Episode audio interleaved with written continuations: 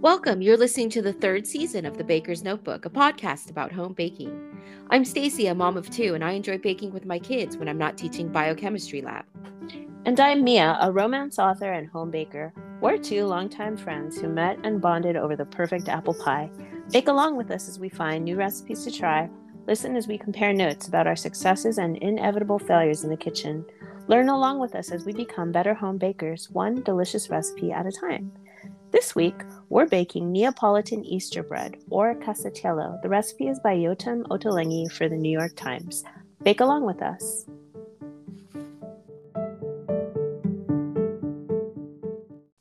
So, Mia, how did you choose this recipe? Well, Easter's coming up in a couple days, and I get really excited about spring baking. I like baking with all kinds of fresh fruit, um, strawberry, lemon, blueberries at this time of year. And I was looking for something that was savory and kind mm. of traditional for Easter. And I have in my mind like different kinds of European Easter breads with the hard cooked eggs, hard boiled eggs kind of the top. So I was curious about that recipe when I came across this one in the New York Times. And um, it's by Yotam Ottolenghi, whom we love. We've made I his recipes him. before. They're so great. Uh, this one is a Neapolitan Easter bread, and it's kind of like a rolled up.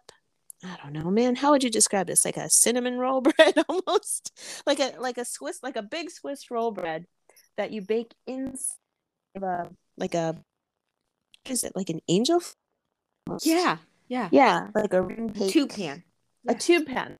That's what it's called. And it makes rise, keep it, and it's just beautiful.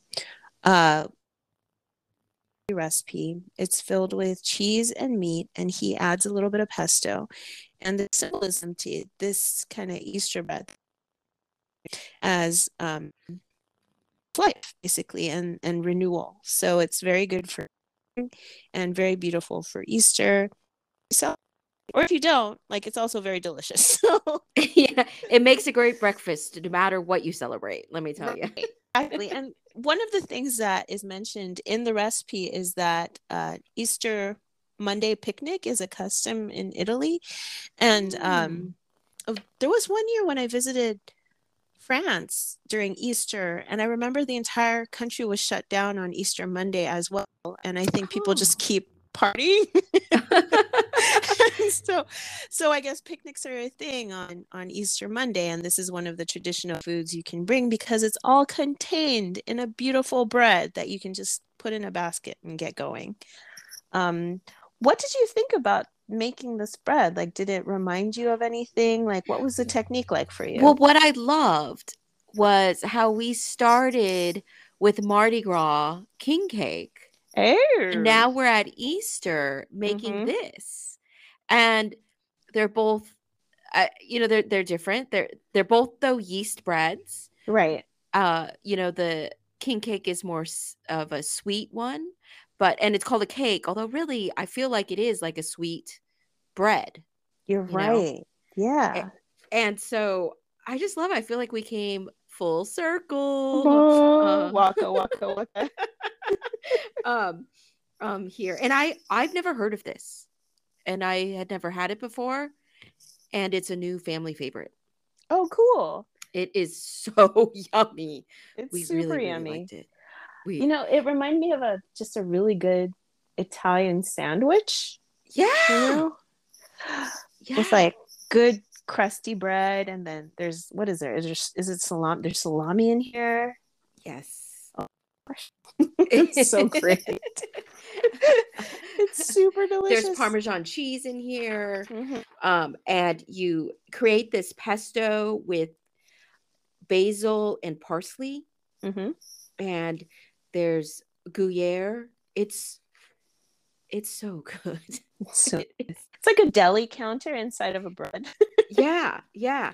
And so um can we talk a little bit about this bread? That sure. that encases it because uh I kneaded it with a mixer. I don't did you knead it by hand or with a mixer? I used a mixer.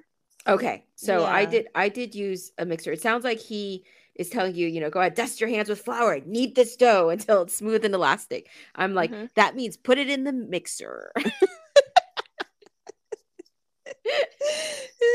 While I clean my kitchen. yes.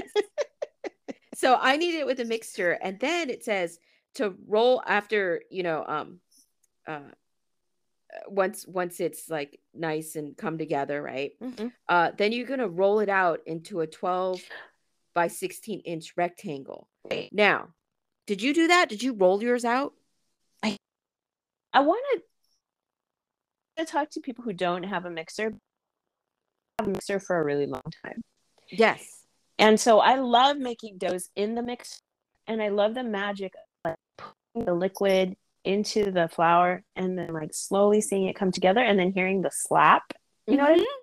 Mm-hmm. Like the mm-hmm. dough hook, it, sudden the dough starts to stretch and like it starts to slap the side of the bowl. Like mm-hmm. I had that experience while making this and I love it. But in his he says dust your hands with flour and you can knead the dough for about yeah, it's a long knead, right? So mm-hmm. if you don't have you can still make this and it isn't going to be like i don't think it's going to be a yes like it, um, the rolling of the dough i remember i did have to use a i did use a rolling pin did yes. you so this dough reminded me of pizza dough right and so mm-hmm.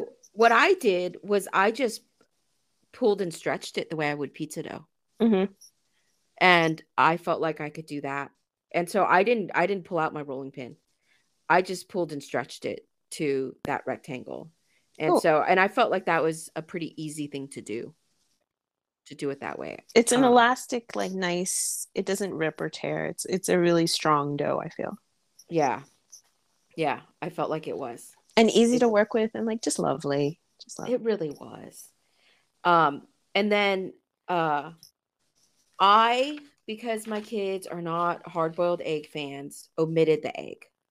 Okay. So I did not put put in eggs, and it asks you to use um, Gruyere cut into cubes and um, Parmesan that's coarsely grated. But what I found was this packaged cheese. I think it might have been from Trader Joe's, although now I can't remember. And it was pre-shredded cheese that contained this Gruyere and Swiss combo that was pre-shredded, mm-hmm. and it tastes really good. And so that's what I use. So my my Gruyere was shredded instead of cubed. Okay, uh, because of that.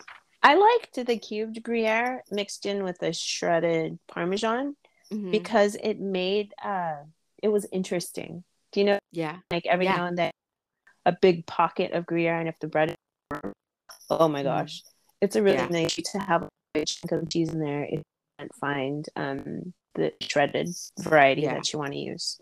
Yeah.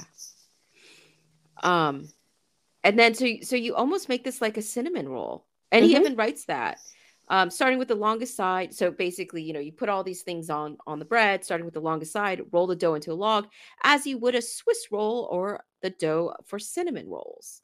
So you do that, um, and then you transfer the dough to the pan. And how how did was this easy for you? Totally easy. Totally easy.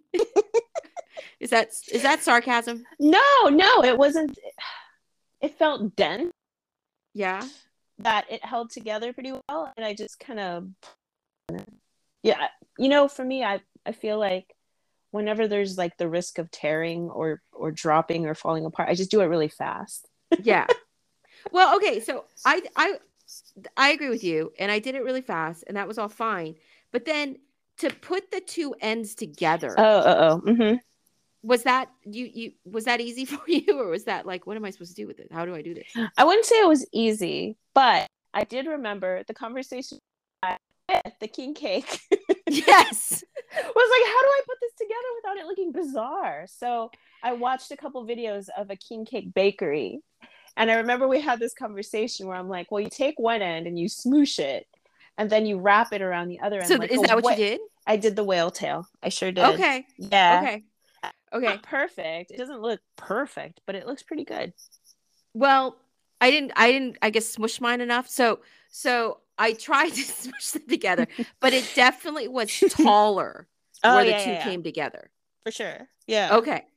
And unfortunately, because uh there wasn't as there wasn't filling in there as much filling oh, in there. Oh, got it. That region, that tall region, was a lot more like bread with pesto in it, but not as much salami and cheese in it. Got it. And so there's, you know, I would say maybe a tenth of the bread that, you know, in which it's not a huge portion, right? But there's a, a bigger hump there and it mm-hmm. just doesn't have the meat and cheese. You can give it to the person you don't like. like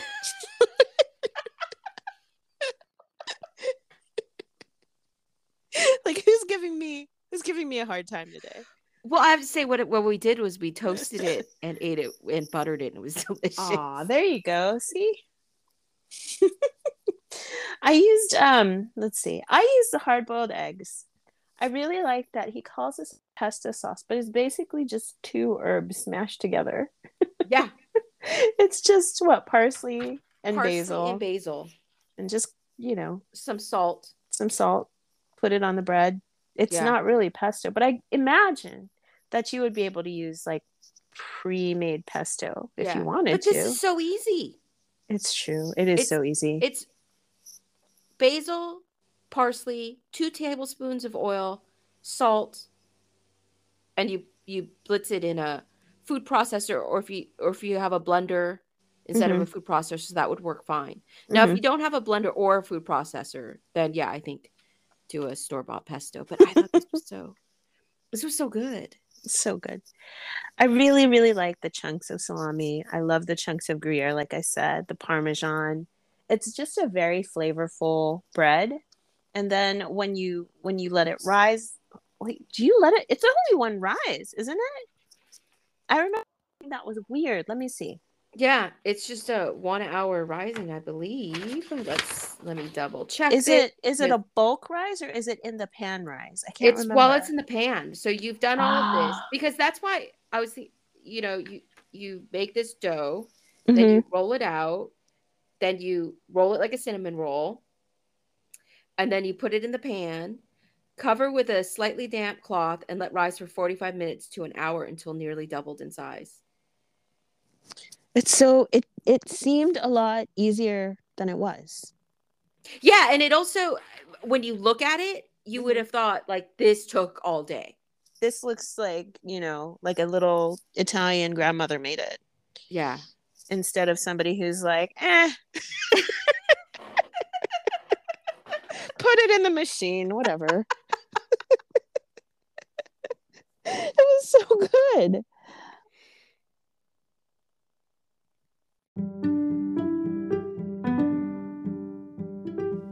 Stacie, what are we baking next week? So next week we are doing Leonard's Bakery's Hawaii Malasadas, which was published in Saveur magazine. Thanks for baking along with us this week. For links to the recipes and other notes, please check out our website, www.thebakersnotebook.com, or follow us on Twitter or Instagram at Baker's Notebook. You can leave us a voice message on our website if you'd like to be featured on the show.